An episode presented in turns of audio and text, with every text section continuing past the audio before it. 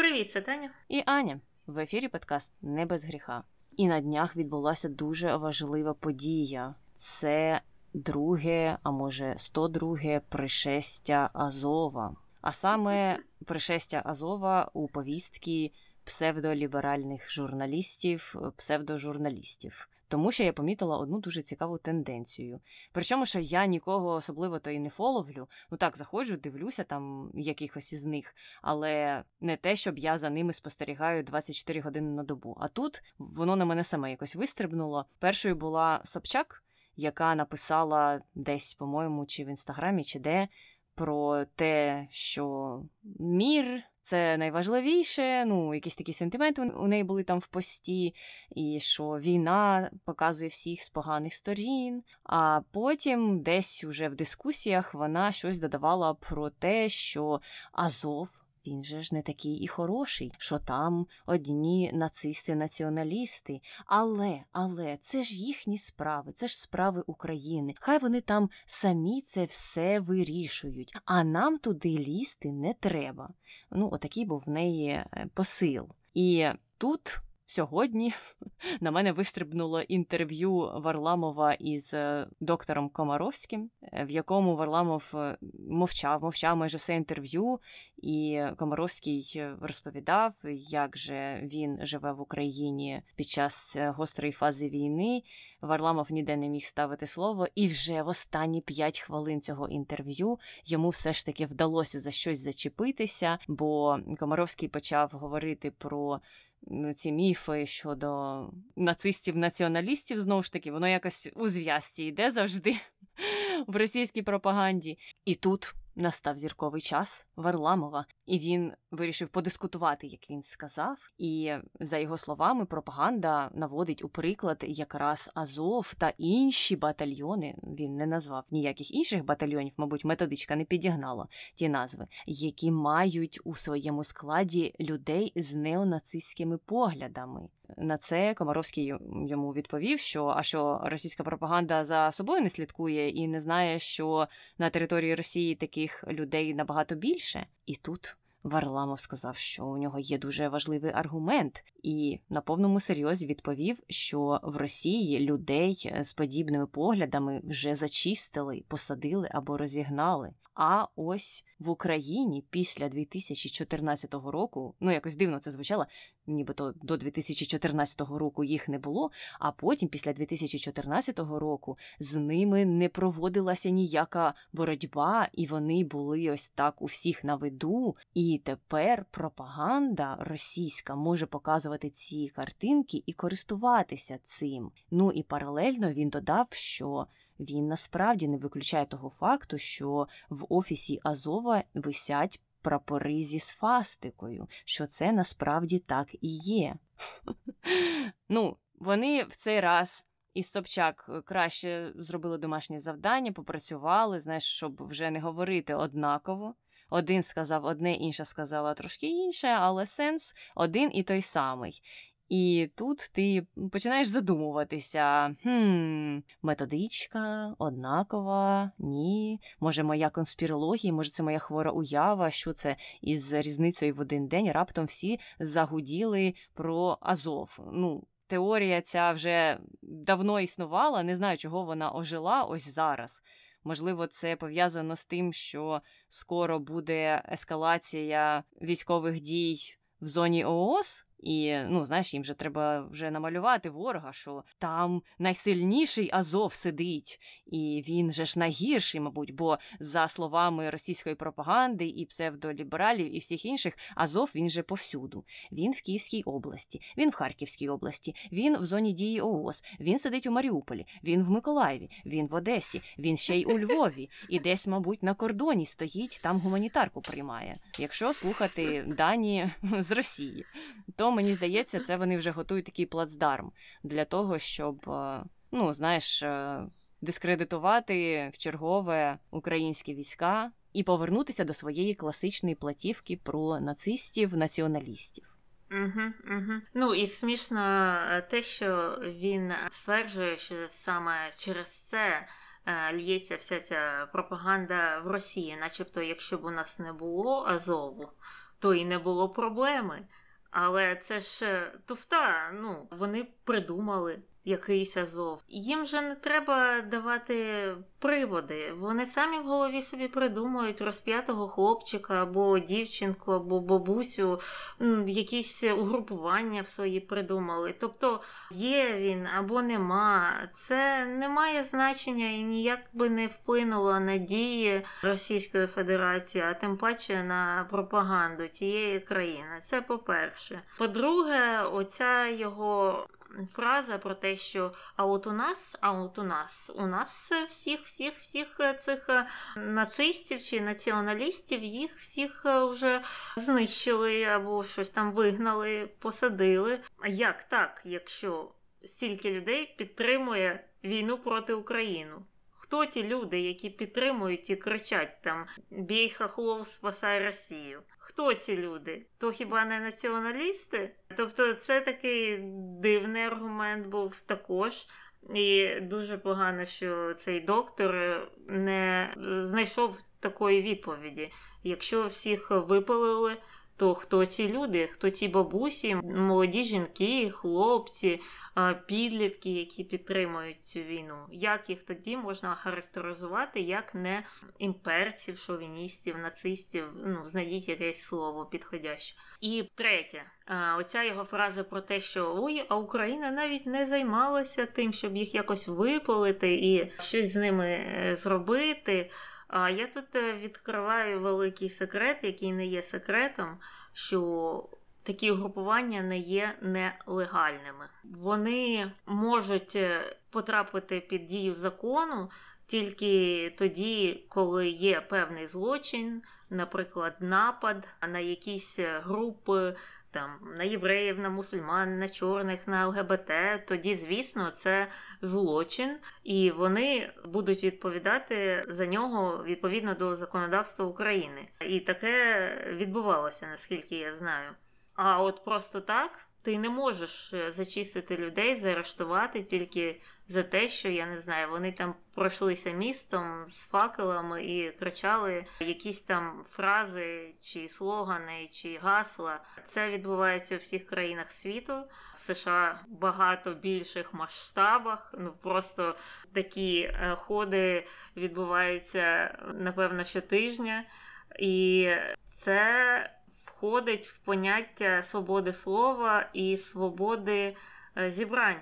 Бо існує ну, така широко загальна ідея в демократичних країнах, що кожен має право висловлювати будь-які е, такі думки, навіть якщо вони є абсолютно жалюгідними. Ну, от, наприклад, тут в США діє KKK, тобто Кук Клукс клан. І люди у цих от е, е, капішонах е, білих ходять і підтримують там якесь біле братство чи супрематизм білий. Ну, Це абсолютно таке расистське античорношкірий рух.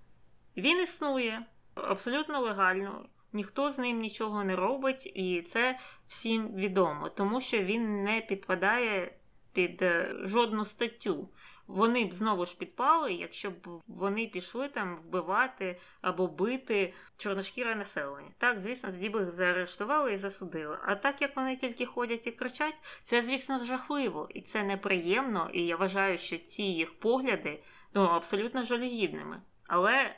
В той же час вони не є незаконними. Так що до чого я веду? Це ще раз підтверджує, що погляди Варламова не є такими лібертаріанськими, як він хотів би себе видавати. Знаєш, він же завжди казав, що ой, та кожен своє право, хто хоче, той що і робить. Вільний ринок, і все вирішує ринок, і не можна взагалі ніякої цензури, і того не можна, і цього не можна забороняти. А як тут діло доходить до цього, то виходить, що це і добре, що там зачищають певні рухи і що це, е, начебто, треба і Україні робити, тому що хто е, є найкращим радником України, це, звісно, псевдоліберали з Росії. Так, у нього дуже ситуативний прояв лібертаріанства, це я теж помітила. І знаєш, тут цікаво було б порівняти, чи казав він щось, бо я, чесно кажучи, не досліджувала. Але я так можу вже наперед спрогнозувати відповідь, що він сказав би. Про, наприклад, пробіги, які були влаштовані в Німеччині, на Кіпрі, в Греції минулими вихідними. Як там люди їхали з прапорами Росії, Радянського Союзу, літерами Z, і кричали якісь е, жахливі речі, наприклад, в сторону українців, які в цей час протестували на площі. Це було в Греції. В Німеччині вони їхали на машинах і там були літери Z. Е, ну і люди дійсно обурювалися, і я сама обурювалася. Так, мені було образливо, ну чисто суб'єктивних причин, що вони живуть в Німеччині, і Німеччина це дозволила, але в той же час я розумію, що так, є право на вільний протест або мітинг, або ще щось. Тому ну, тут ти нічого не зробиш. Хоча з їх сторони вже Таню почали з'являтися історії про розп'ятого хлопчика 2.0. Це побита дівчинка яку нібито побили чи то в Греції, чи то на Кіпрі. Жахливі бендєровці. Тому, ну, звичайно, звичайно, тут вже в такому випадку ми не можемо не виправдати організацію цього пробігу. Раз вже є побита дівчинка. Але дівчинку, я так розумію, ніхто не бачив. Ні, ні, звичайно, ні, ніхто її не бачив. Вона зникла туди ж, куди і зник розп'ятий хлопчик. Зрозуміло. Ну і що також цікаво, що зарубіжна преса, саме американська, за якою, як ви знаєте, ми дуже так ретельно слідкуємо. Також вирішила знову уже в 155-й раз підняти тему Азова, і навіть вони там е, брали інтерв'ю у очільника цього руху, і там, начебто, досліджували якось е, історію, і що там сталося, і справді там нацисти, чи не справді.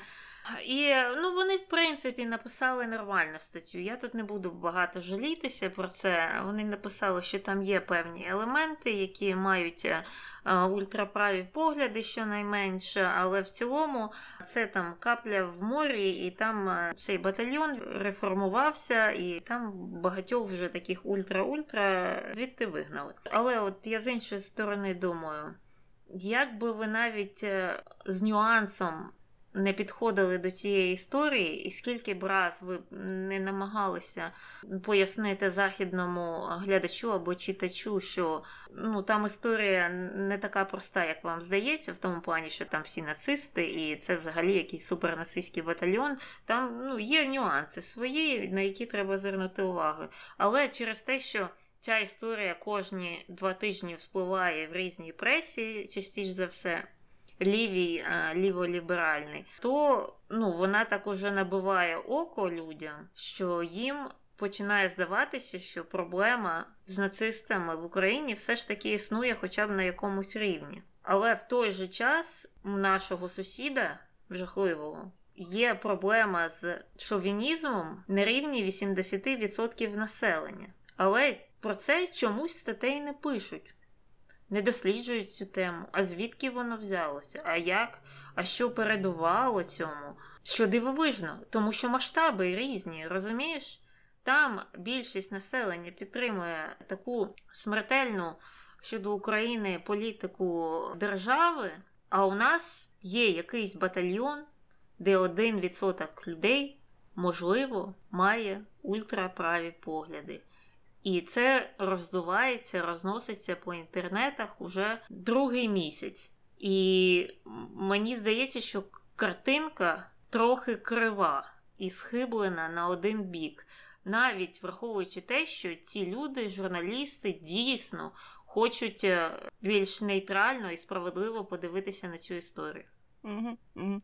Ну, з боку американських журналістів е, я розумію це бажання, типу, бути незаангажованими і розповісти з двох сторін ці всі історії, і сказати: ну дивіться, і тут є якісь проблеми. Вони таке люблять.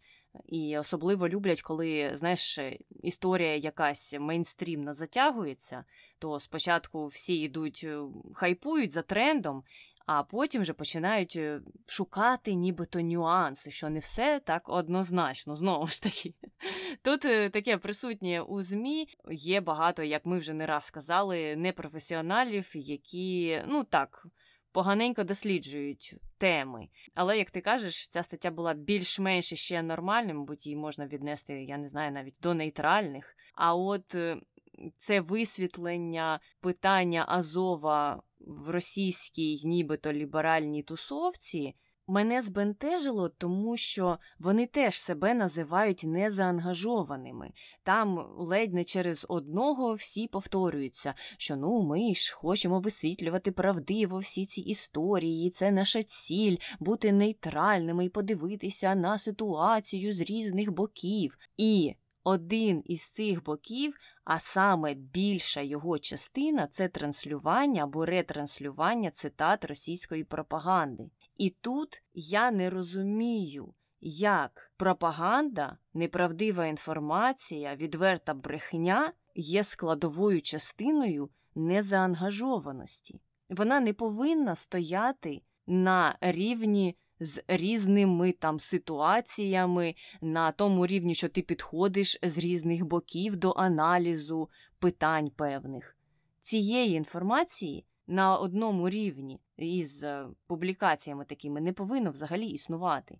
І тому, відповідно, я можу стверджувати на основі цього, що вони не є незаангажованими. Вони є дуже заангажованими, тому що вони ретранслюють просто цю пропаганду. Навіщо вона потрібна? Жодна нормальна людина нею не буде цікавитися, тому що там відверта брехня. І яка різниця, що говорить Міністерство оборони РФ?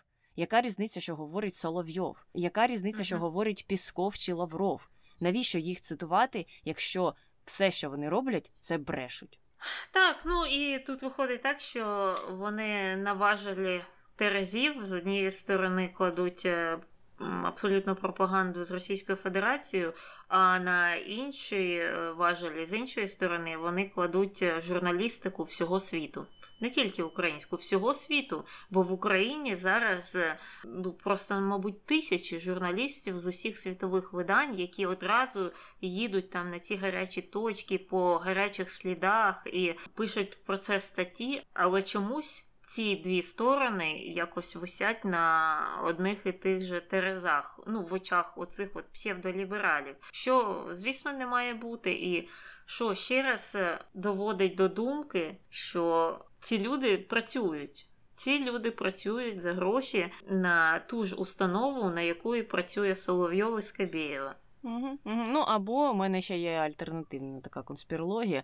Вони просто працюють на трошки іншу установу, яка хоче замінити ту установу, якою зараз є Соловйовська Бієва, і на ту установу, на яку вони відповідно працюють. Е, тому, ну. Все одно залишається така тінь на них на всіх. А от про журналістів ти згадала, і у мене є інша історія, теж така для мене була трохи неочікувана. Підхід, який мене здивував. Ну тому що я вже звикла до всяких там Собчак Варламових, і те, що вони говорять, в принципі, досить тривіальне, і воно вже не дивує.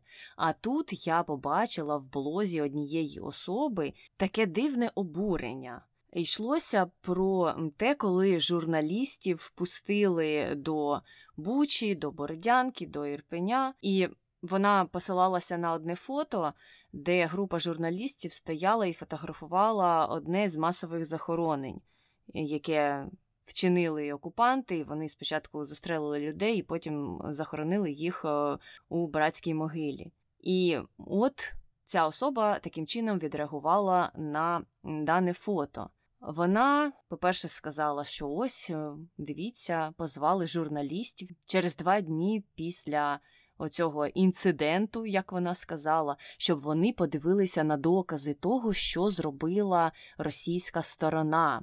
І виходить, що тіла людей лежали там, чекаючи декілька днів, щоб ось так демонстраційно бути показаними іноземним гостям. І щоб на фоні цих тіл хтось став і виголосив промову про те, які ж погані окупанти. І тому у неї виникло питання не чи справжні ці тіла, ну знаєш, як оті дикі конспірологи взагалі казали, що це ж все не справжнє. В неї виникло інше питання: чи справжні оці живі люди? Бо насправді в них живого нічого немає. Так я не розумію, в чому була проблема. Як, е, на її думку, мали б діяти журналісти або влада, або хто там відповідає за цей процес? Ідеальний хід подій, який мав би бути? Ну, ідеальний е, хід подій такі люди зазвичай не презентують, але можна допустити, що, мабуть, нікому не можна було це показувати. Або журналіст мав бігти перед усіма, перед військовими, які проводили там зачистку, перед е, саперами, які проводили там розмінування, і розмінування між іншим тіл, які були теж заміновані. Мабуть, він мав бігти перед усіма ними. Знаєш, як оте відео недавно ходило десь інтернетами теж від чи то однієї із псевдореспублік, чи то російської пропаганди, де журналіст ходить із саперами по полю, і журналіст іде перед сапером. Так, я бачила це відео від е, телеканалу Звізда, який належить Шойгу. Отак от. Окей. Так, так що бачиш, і навіть із такого неочікуваного боку люди підходять, все їм не так, все їм не те, не можна е, журналістів пускати, не можна це все фотографувати. Ну, щоб потім було просто легше вигадати 156-ту теорію про те, як там все не сталося. Мабуть, мабуть, для цього це все робиться. Але Таню їдемо далі, тому що на кінець справдилась одна із конспірологій. Про яку говорили уже місяць, мабуть, чи не знаю, три тижні, чи скільки я втратила лік часу. Жириновський помер. Помер ось на днях, не знаю, чи сьогодні, чи вчора це сталося.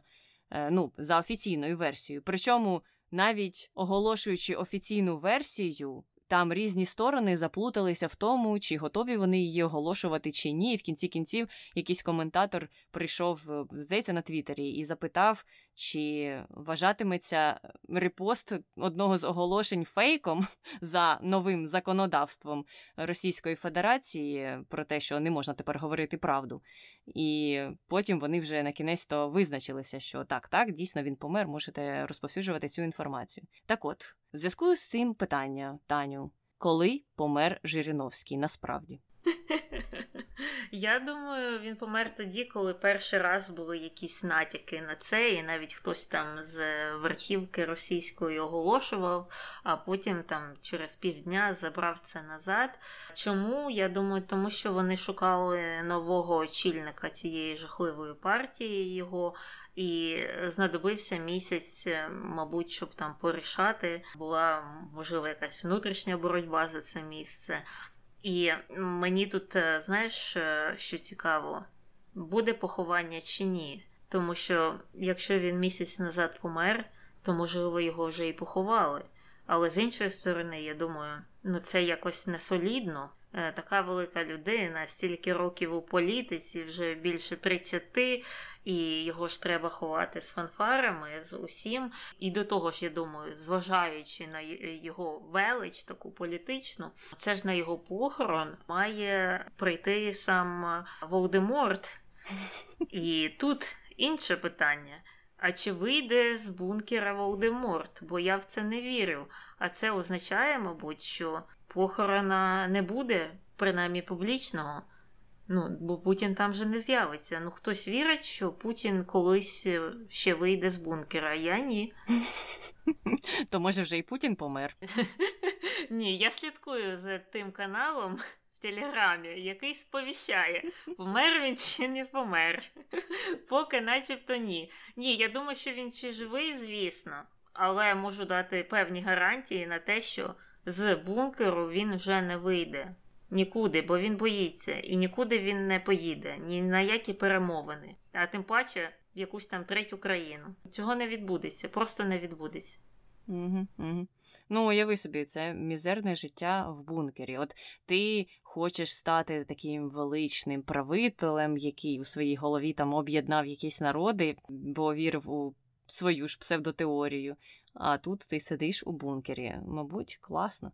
Ну, але повертаючись до Жириновського, я, чесно кажучи, взагалі не розумію цю тенденцію, бо у мене було дежавю, коли розгорталися ці новини про його смерть чи не смерть, ну тому що це ж не перший раз.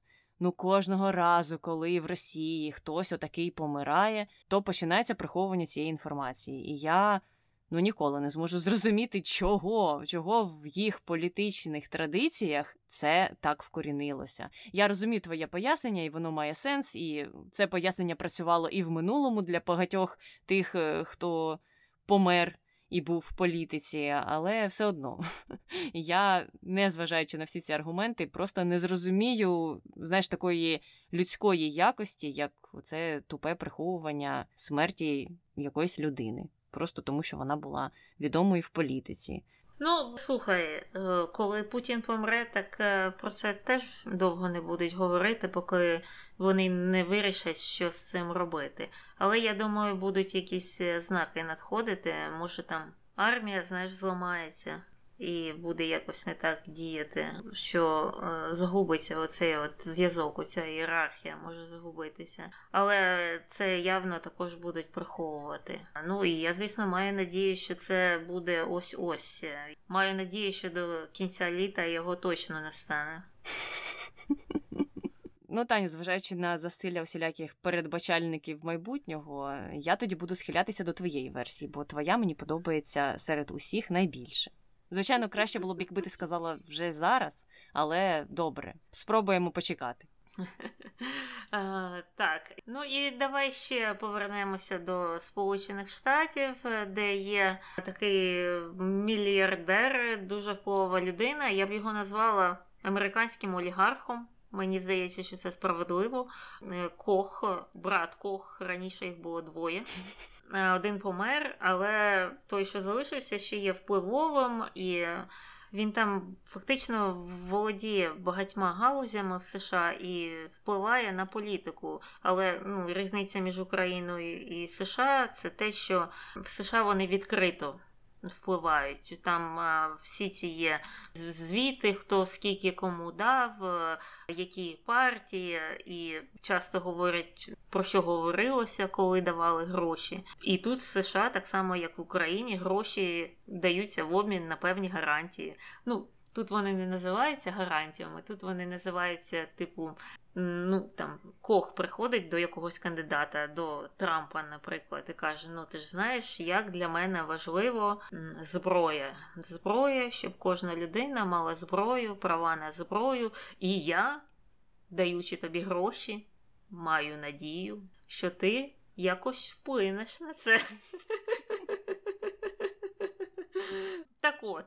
Оцей от е, брат знайшли його переписку, е, якісь імейли, де він хотів якось е, повпливати на те, щоб війна в Україні закінчилася, і на те, щоб з Росії хоча б частково зняли санкції, майже всі виходило так, і щоб Росії можна було хоч трохи забезпечити якусь там перемогу або якийсь вигляд перемоги, тому що не знаю, бо він е, має якийсь бізнес е, в Росії. Ти зрозуміла, в чому була його ціль? Так, мені здалося, що він або має бізнес, або він має зв'язки з російськими олігархами. Ну і я думаю, що це обидві теорії. І всі ж зараз страждають. Потік грошей, мабуть, припинився йому якийсь, і тому він засумував і у своїй організації, яка була названа за іменем цих братів Кох. Розіслав цей лист про те, що вони підтримують таку позицію Росії і щодо вторгнення Росії в Україну. Так, було дуже дивно з одного боку, що вони так не ховаються, але з іншого боку, ну а чого дивуватися? Ми ж про це знали, а зараз вони просто озвучили свою позицію в імейлі корпоративному. Е, ну, жахливі речі, насправді, як мені здається, незважаючи на те, що я і так знала, які це гнилі люди. Але після, вважаю, півтора місяця агресивних воєнних дій мати сміливість е, таке говорити. Ну, це треба бути або зовсім величезним ідіотом або ну зовсім прогнившою особою. Я думаю, це друге, і от знову ж повертаючись до олігархів, я не зовсім розумію, чому коли йде мова про них. То завжди мають на увазі Східну Європу. Олігархи це зазвичай російські олігархи або українські олігархи, начебто інших олігархів у світі не існує. А вони тут є рідненькі від е, дядька Сема і працюють майже так само, тільки більш прозоро. Але це якось не так, знаєш, е, не те, що не так висвітлюється, це, звісно, висвітлюється, але з іншої сторони, тут, начебто, це нормально. Так, він є, так він дає гроші, так він впливає на політику, але він не олігарх. А отам, от десь по Європах, отам, от ну, в цій східній Європі незрозумілі. От там, от е, вже ці люди, вони якісь неправильні, вони тим самим займаються, але ми називаємо їх олігархами і вважаємо їх найжахливішими людьми в світі. Е, це знову ж я ніяк не виправдовую олігархів, і вони всі або майже всі просто жахливі. Але просто хочу підкреслити, що іноді люди не бачать у себе в країні те, що вони часто критикують в інших країнах. Угу, угу. Ну бо тут це називається лобіюванням, Таню. Дуже легальна справа, і я вже чекаю, не чекаюсь, коли це все трохи прикриють. Ну, хочуть же. Тому будемо сподіватися, що це станеться при нас. Але Продовжуючи тему зради, хочу сказати, що Німеччина нас не розчаровує розчаровувати. І от зараз, коли Штати ввели черговий пакет санкцій, всі очікували, що вони будуть тиснути на Європу щодо того, щоб та вводила відмову від користування енергоресурсами із Російської Федерації. Але Європа мовчить. Ну і Штати не тиснуть, тому що всі чекають на Німеччину. Ні, це не Польща, ні, це не країни Балтії, це найрозумніша, найбагатша, найсильніша країна Європейського Союзу Німеччина тягне всіх на 150 тисяч кроків назад. Ну, я не думаю, що це когось вже дивує. Е, мені здається, що всі у всьому світі знають, що майже всі санкції і всі ці протидії Росії блокує Німеччина, і наша дипломатія вже відверто про це говорить. Он е, наш посол в Німеччині він мені здається, от-от і матом буде крити їх в Твіттері, просто прямо буде крити матом. Бо його там такі навали на німецьку владу ну, дуже-дуже відверті. Кулєба ще зараз трохи більш дипломатичніший е, разом з Зеленським. Але я думаю, ще два тижні війни і матом їх будуть крити всі. Так, а ти ж е, бачила, як е, німці реагують, що більшість із них починає скаржитися, і був в тренді один твіт від якогось парламентарія або експарламентарія німецького про те, що його вже дістав цей посол український який е, дуже вже розійшовся. А йому, бачте, ну цьому німцю, насправді буде дуже холодно взимку, якщо не буде газу російського. Ну і, звичайно, потім він нарвався на ще більше покриття матом від усіх інших людей, і не тільки з України. Там були коментарі, мабуть, від усього світу йому. І йому сказали, до речі, люди з України, що вони займаються гуманітаркою, можуть йому доставити там, ну не знаю, або ковдру, або якусь грілочку, якщо йому вже буде так дуже погано. Так, ну і найжаховіше, що вони ж все ж таки до цього дійдуть ну, настане той момент, коли вони відмовляться від того газу і нафти. І мені здається, що це буде доволі скоро. І мені здається, що вони й самі знають, що вони від нього відмовляться колись. Але чого вони це зараз тягнуть кота за хвіст, знаючи, що це неминуче, просто неминуче. Їх просто додавлять бо країн у Європі багато, і кожен з них тикає пальцем в них, і все дійде до логічного кінця. Навіщо вибрикуватися? Не зовсім зрозуміло. Я вже ну, не говорю про там етичну складову і про те, яку роль мала Німеччина у сприянні розвитку е, російського режиму. Але це вже таке, що ми будемо, знаєш, обертатися назад і вказувати на це все, тому що треба займатися теперішніми речами. І раз я вже про це заговорила, можна повернутися до рідненької зрадоньки, не з Німеччини, не з США, а прямо з серця України. Зрадонька зараз підкатила. Я не знаю звідки, але бачу ну дуже-дуже багато точно 100% ботів. І зрада полягає в тому, що. А от якщо рік тому щось там десь там, то у нас було нуль жертв, 100% нуль жертв. А якщо? А якщо б у 2019 році обрали Порошенка, ми б уже забрали Кубань. А якщо б, а якщо б, і так от е, люди будують певну паралельну реальність.